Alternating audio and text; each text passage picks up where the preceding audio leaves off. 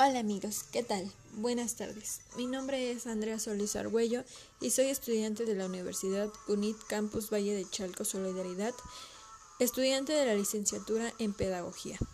Sexto cuatrimestre. El día de hoy vamos a hablar sobre la elaboración del plan de capacitación. La capacitación específica, dando razón a la capacitación general, es el proceso de detección de necesidades que da cuenta a las fortalezas en la medida que se ha considerado todas las perspectivas y expectativas de la organización. Se preguntarán, ¿cuáles son los elementos que podemos utilizar para los planes de capacitación? Pues son unos muy importantes y en primer lugar es abordar una necesidad específica a cada vez. ¿Qué es lo que uno necesita? ¿Qué es lo que mi empleado necesita? Definir de manera evidente el objetivo de la capacitación Dividir el trabajo que se va a desarrollar, sean en módulos o ciclos. Elegir el método de capacitación según la tecnología que posee. Definir los recursos para implementar la capacitación. Tipo de instructor. Recursos audiovisuales, equipos o herramientas, manualidades, etc. Definir el personal que va a ser capacitado. Número de personas, disponibilidad del tiempo, grado de habilidad, conocimientos y actitudes. Características personales. Determinar el sitio donde se efectuará la capacitación, si dentro o fuera de la empresa. Establecer el tiempo y la prioridad de la capacitación. Calcular la relación costo-beneficio del plan de capacitación. Controlar y evaluar los resultados del plan verificado, puntos críticos que se requieran ajustes o modificaciones. La determinación de necesidades de capacitación es decir, según la jerarquía de las necesidades, uno de los autores que nos especifica es Maslow, que nos dice que es posible establecer un conjunto de necesidades que pueden ser consideradas para la elaboración del plan de capacitación. Entre estas las necesidades que más se tiene son las necesidades de autorrelación, es decir, la relación potencial, utilización plena de talentos individuales, etc. Las necesidades de estima, esta es la reputación, reconocimiento, autorrespeto, amor, etc. Necesidades sociales, amistad, pertenencia y a grupos. Necesidades de seguridad, protección contra el peligro o las privaciones. Dentro de una organización, la detección de necesidades de capacitación esta está formada por tres aspectos muy importantes. En primer lugar tenemos la organización. Este se centra en la determinación de los objetivos de la empresa, sus recursos y su relación con el objetivo. Otros son las funciones. Este se enfoca sobre el trabajo, revela las capacidades que debe tener cada individuo dentro de la organización en términos de liderazgo, motivación, comunicación, dinámicas de grupos. El otro punto importante y por último son las personas. Estas se consideran la fortaleza y las debilidades en el conocimiento, las actitudes y las habilidades que los empleados poseen. A partir de todos estos conjuntos de necesidades, el contenido del plan de capacitación puede establecer elementos fundamentales a abordar entre los cuales tenemos las necesidades de las personas, el crecimiento individual, la participación como aprendizaje activo, la capacitación para dar respuesta a necesidades de realidad y la posibilidad de aplicarlas a la vida cotidiana. Producir una mayor interacción e intercambio entre las personas, preparar al personal para la ejecución de las diversas tareas particulares de la organización, proporcionar oportunidades para el continuo desarrollo personal, así también como cambiar la actitud de las personas, creando un clima más satisfactorio entre los empleados, aumentar la motivación y hacerlo más respectivos a las técnicas de supervisión y gerencia. Otro punto importante también es el aprendizaje eficiente para la utilización de técnicas adecuadas, ayudar al individuo de la solución de problemas y la toma de, decisiones, aumentar la confianza y actitud asertiva. También es forjar mejores actitudes comunicativas, subir el nivel de satisfacción con el puesto, permitir el logro de metas individuales y eliminar los temores a la incompetencia de la ignorancia individual. Es por ello que también debemos considerar que, que muchas veces las empresas quieren obtener a los empleados como un recurso solamente de procrear, pero no, también debemos de ver las necesidades como personas tenemos. También otro punto muy importante que quiero resaltar es la programación y desarrollo de la capacitación. Un plan de capacitación intenta enseñar a alguien un nuevo conocimiento para acercar el valor de esa persona en la organización. Esto en función de los resultados del análisis de las necesidades. En este sentido, un plan de capacitación se enfocará al menos en cuatro cuestiones a saber. Los objetivos de la capacitación, deseo y motivación de la persona, principios del aprendizaje y características de los instructivos. Este plan de capacitación está estructurado y se estructura en cinco, seis partes. El primero es el contenido, que es la introducción y sus antecedentes, la evaluación de las necesidades. El segundo punto son la descripción del programa. En eso se desglosa el proceso de formulación, características del contexto, diagnóstico, mm, planificación de la capacitación, esquemas de conceptualización y diseño. El tercer apartado son los objetivos, el cuarto son componentes y de ahí se desglosa fortalecimiento técnico, fortalecimiento administrativo. El quinto es la programación esquemática y de ahí es la primera y segunda etapa. Son recursos financieros requeridos como último. El diseñar un plan de capacitación tiene objetivos. Es la productividad, la calidad, salud y seguridad, prevención de la obsolencia y el desarrollo personal. Para resaltar la productividad es la capacidad que ayuda al empleado a incrementar un rendimiento y su desempeño. La calidad son los planes de capacitación apropiadamente diseñados e implementados construyendo a elevar la calidad de la producción de la fuerza del trabajo.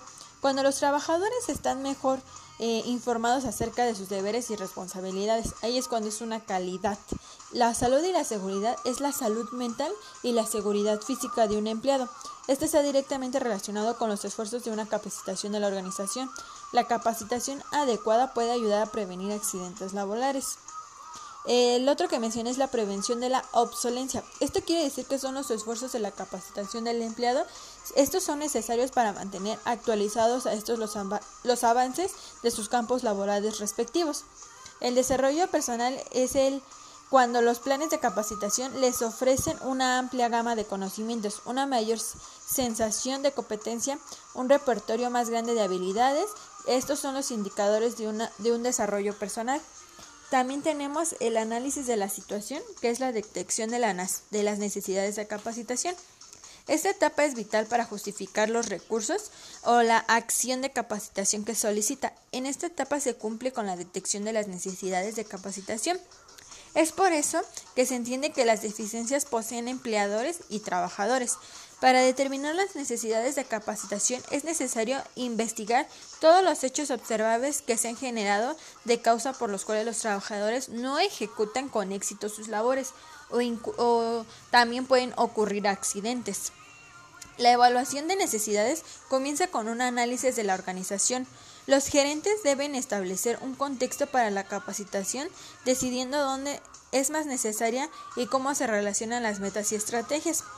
Una vez dicho el diagnóstico para el plan de capacitación, debemos seguir la elección y el prescripción de los medios de capacitación con el objetivo de satisfacer las necesidades de capacitación y estos son elementos principales. ¿A quién se debe capacitar?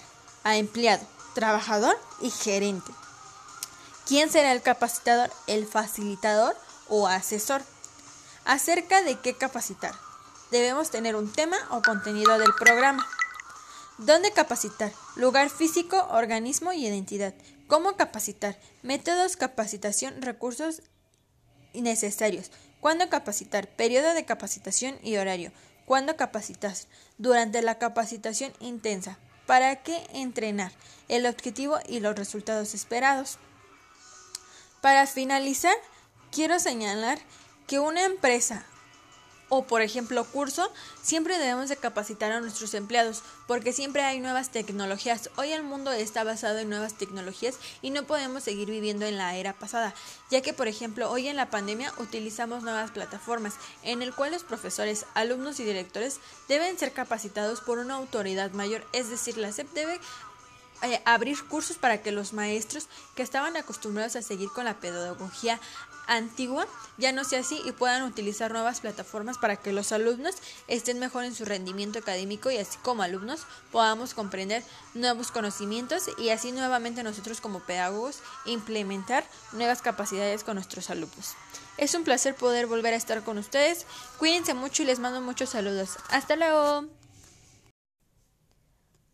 Hola, ¿qué tal? Mi nombre es Andrea Solís Argüello y soy estudiante de la licenciatura en Pedagogía de octavo cuatrimestre de la Universidad UNIT Campus Valle de Chalco. El día de hoy voy a hablar de un pequeño tema que es la autogestión institucional. Nos preguntaremos, ¿qué es la autogestión?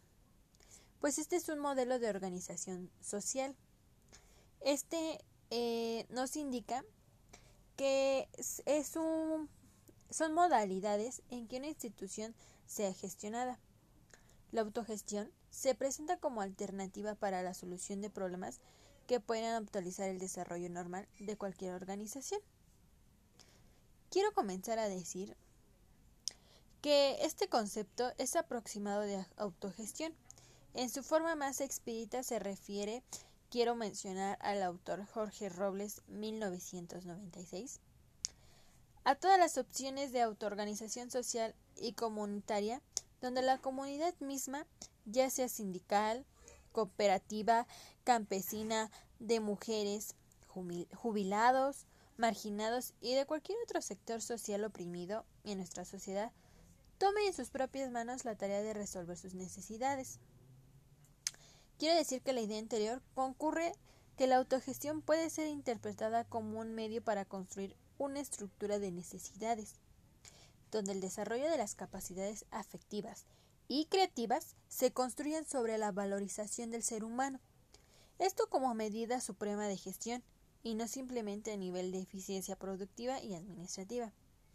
Quiero decir que en este sentido con la autogestión se procura un desarrollo humano.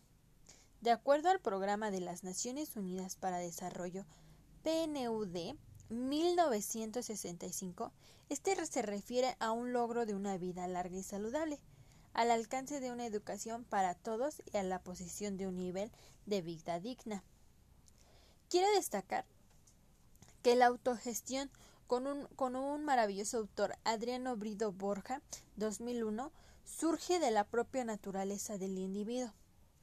Él en, en un continuo hace que busque la satisfacción de sus necesidades, como lo son sus deseos, demanda de producto, bienes y servicios.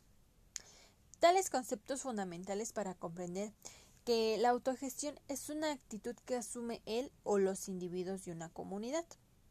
Por lo tanto, los estados de carencia son los que motivan para que el individuo tenga impulsos básicos de poseer un determinado producto. Quiero que pongan atención. A lo, a lo anterior corresponde a los principios de mercadotecnia.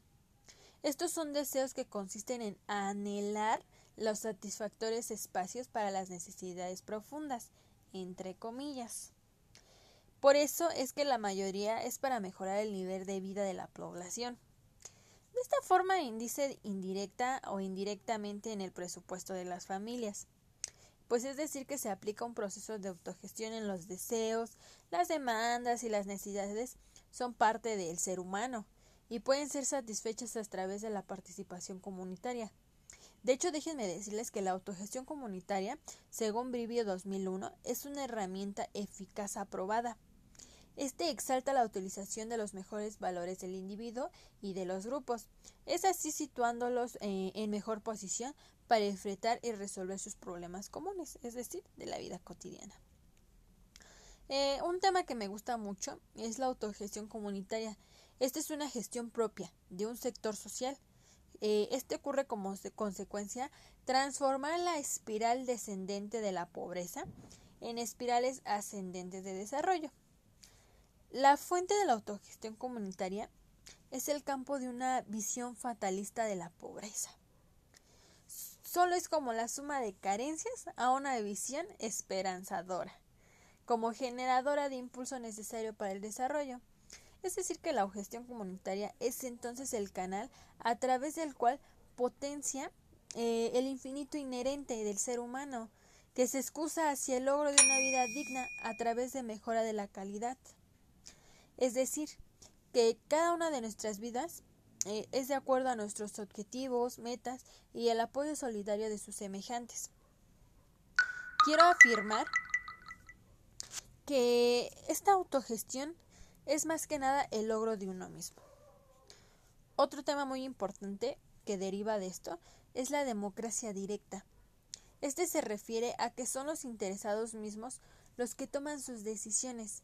Ojo, sin delegar intermediarios de la responsabilidad de decir sobre todos nuestros asuntos, preparando el censo como la forma predominante, en la forma en que tomamos acuerdos y solo en escasos extremos eh, recurrir a la votación, evitando el mayor, mayoriteo y permitiendo en lo posible posiciones propias a las menores. Para terminar, quiero decir que los recursos materiales necesarios para el desarrollo de esta acción en el ámbito educativo eh, pues cuentan con la proporcionalidad de la inclusión de valores de pertinencia y autosentibilidad entre los miembros de la escuela y comunidad. Como así, favorecer en los miembros de la comunidad y la escuela, en las distintas funciones que desempeña cada quien, un cambio de actitud hacia nuevas alternativas de autogestión como asimismo favorecer la autonomía institucional, así como la construcción de la identidad con la participación de los actores institucionales. Quiero señalar que un proceso de autogestión que se lleve a cabo a efecto en la institución responde a la planificación educativa, tal y como lo planea el Ministerio del Poder Popular para la Educación. Es un proceso continuo y sistemático de construcción colectiva en el cual participan y se involucran todas las personas que interactúan y hacen vida en la escuela, tales como los miembros de la comunidad educativa, directivos, docentes, estudiantes, administrativos, obreros, miembros del Consejo Comunal, para determinar los fines de la escuela y su concepción pedagógica. Sobre todo es la base del análisis de los documentos legales que orientan las políticas educativas. Todo ello con el propósito de organizar, diseñar, implementar, direccionar, coordinar, evaluar, sintetizar acciones y actividades, obviamente que permitan el desarrollo del proceso del aprendizaje, garantizada la transformación y la apertura de la comunidad, en el que hacer de la escuela al proyectar su acción social y pedagógica genera un proceso de formación de ciudadanía, así como la consolidación de la educación liberadora y también emancipadora. También un, eh, algo que me parece y que lo tengo que, que plasmar es que visto de una manera, la autogestión se inscribe en la filosofía socialista, porque este es un eje que es el principio según el cual el sujeto individual o colectivo tiene el derecho y la responsabilidad, entre comillas, tomar en sus manos es el manejo de sus propios asuntos y participar en la definición de las condiciones comunes de existencia. La autogestión no es solo un fin, es una sociedad comunista. Libre corresponde a un método o una metodología que conviene y hace congruente los medios y los fines. Pues bueno, espero les haya servido esta pequeña nota y espero volverlos a ver y que escuchen mi, mi voz. Cuídense mucho y nos vemos a la próxima. Hola, hola. Hola, ¿cómo están? Soy Diego Velasco de la Fundación de Investigación.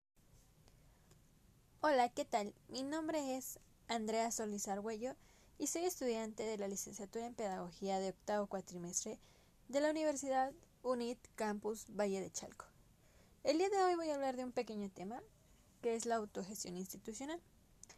Nos preguntaremos, ¿qué es la autogestión? Pues este es un modelo de organización social. Este eh, nos indica que es un, son modalidades en que una institución sea gestionada. La autogestión se presenta como alternativa para la solución de problemas que pueden actualizar el desarrollo normal de cualquier organización. Quiero comenzar a decir que este concepto es aproximado de autogestión En su forma más expedita se refiere, quiero mencionar al autor Jorge Robles 1996, a todas las opciones de autoorganización social y comunitaria donde la comunidad misma, ya sea sindical, cooperativa, campesina, de mujeres, jubilados, marginados y de cualquier otro sector social oprimido en nuestra sociedad, tome en sus propias manos la tarea de resolver sus necesidades. Quiero decir que la idea anterior concurre que la autogestión puede ser interpretada como un medio para construir una estructura de necesidades, donde el desarrollo de las capacidades afectivas y creativas se construyen sobre la valorización del ser humano. Esto como medida suprema de gestión y no simplemente a nivel de eficiencia productiva y administrativa. Quiero decir que en este sentido con la autogestión se procura un desarrollo humano. De acuerdo al programa de las Naciones Unidas para Desarrollo PNUD 1965, este se refiere a un logro de una vida larga y saludable, al alcance de una educación para todos y a la posición de un nivel de vida digna. Quiero destacar que la autogestión con un, con un maravilloso autor, Adriano Brido Borja, 2001, surge de la propia naturaleza del individuo. Él en, un continuo hace que busque la satisfacción de sus necesidades, como lo son sus deseos, demanda de producto, bienes y servicios. Tales conceptos fundamentales para comprender que la autogestión es una actitud que asume él o los individuos de una comunidad. Por lo tanto, los estados de carencia son los que motivan para que el individuo tenga impulsos básicos de poseer un determinado producto. Quiero que pongan atención. A lo, anterior corresponde a los principios de mercadotecnia. Estos son deseos que consisten en anhelar los satisfactorios espacios para las necesidades profundas, entre comillas. Por eso es que la mayoría es para mejorar el nivel de vida de la población. De esta forma indice indirecta o indirectamente en el presupuesto de las familias. Pues es decir que se aplica un proceso de autogestión en los deseos, las demandas y las necesidades son parte del ser humano y pueden ser satisfechas a través de la participación comunitaria. De hecho, déjenme decirles que la autogestión comunitaria, según Brivio 2001, es una herramienta eficaz aprobada. Este exalta la utilización de los mejores valores del individuo y de los grupos, es así situándolos eh, en mejor posición para enfrentar y resolver sus problemas comunes, es decir, de la vida cotidiana. Eh, un tema que me gusta mucho es la autogestión comunitaria. Esta es una gestión propia de un sector social eh, este ocurre como consecuencia transformar la espiral descendente de la pobreza en espirales ascendentes de desarrollo. La fuente de la autogestión comunitaria es el campo de una visión fatalista de la pobreza. Solo es como la suma de carencias a una visión esperanzadora, como generadora de impulso necesario para el desarrollo. Es decir, que la gestión comunitaria es entonces el canal a través del cual potencia eh, el infinito inherente del ser humano, que se excusa hacia el logro de una vida digna a través de mejora de la calidad. Es decir, que cada una de nuestras vidas eh, es de acuerdo a nuestros objetivos, metas y el apoyo solidario de sus semejantes. Quiero afirmar que esta autogestión es más que nada el logro de uno mismo. Otro tema muy importante que deriva de esto es la democracia directa. Este se refiere a que son los interesados mismos los que toman sus decisiones. Ojo, sin delegar intermediarios de la responsabilidad de decir sobre todos nuestros asuntos, preparando el censo como la forma predominante, en la forma en que tomamos acuerdos y solo en escasos extremos eh, recurrir a la votación, evitando el mayor, mayoriteo y permitiendo en lo posible posiciones propias a las menores. Para terminar, quiero decir que los recursos materiales necesarios para el desarrollo de esta acción en el ámbito educativo eh, pues cuentan con la proporcionalidad de la inclusión de valores de pertinencia y autosentibilidad entre los miembros de la escuela y comunidad. Como así, favorecer en los miembros de la comunidad y la escuela, en las distintas funciones que desempeña cada quien, un cambio de actitud hacia nuevas alternativas de autogestión. Como asimismo, favorecer la autonomía institucional, así como la construcción de la identidad con la participación de los actores institucionales.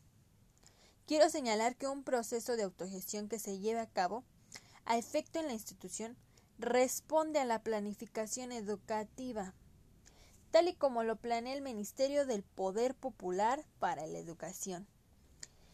Es un proceso continuo y sistemático de construcción colectiva, en el cual participan y se involucran todas las personas que interactúan y hacen vida en la escuela, tales como los miembros de la comunidad educativa, directivos, docentes, estudiantes, administrativos, obreros, miembros del Consejo Comunal para determinar los fines de la escuela y su concepción pedagógica. Sobre todo es la base del análisis de los documentos legales que orientan las políticas educativas. Todo ello con el propósito de organizar, diseñar, implementar, direccionar, coordinar, evaluar, sintetizar acciones y actividades, obviamente que permitan el desarrollo del proceso del aprendizaje, garantizada la transformación y la apertura de la comunidad, en el quehacer de la escuela al proyectar su acción social y pedagógica, genera un proceso de formación de ciudadanía, así como la consolidación de la educación liberadora y también emancipadora. También un, algo que me parece y que lo tengo que, que plasmar es que, visto de una manera, la autogestión se inscribe en la filosofía socialista, porque este es un eje que es el principio según el cual el sujeto individual o colectivo tiene el derecho y la responsabilidad, entre comillas, tomar en sus manos. Es el manejo de sus propios asuntos y participar en la definición de las condiciones comunes de existencia. La autogestión no es solo un fin, es una sociedad comunista. Libre corresponde a un método o una metodología que conviene y hace congruente los medios y los fines. Pues bueno, espero les haya servido esta pequeña nota y espero volverlos a ver y que escuchen mi, mi voz. Cuídense mucho y nos vemos a la próxima.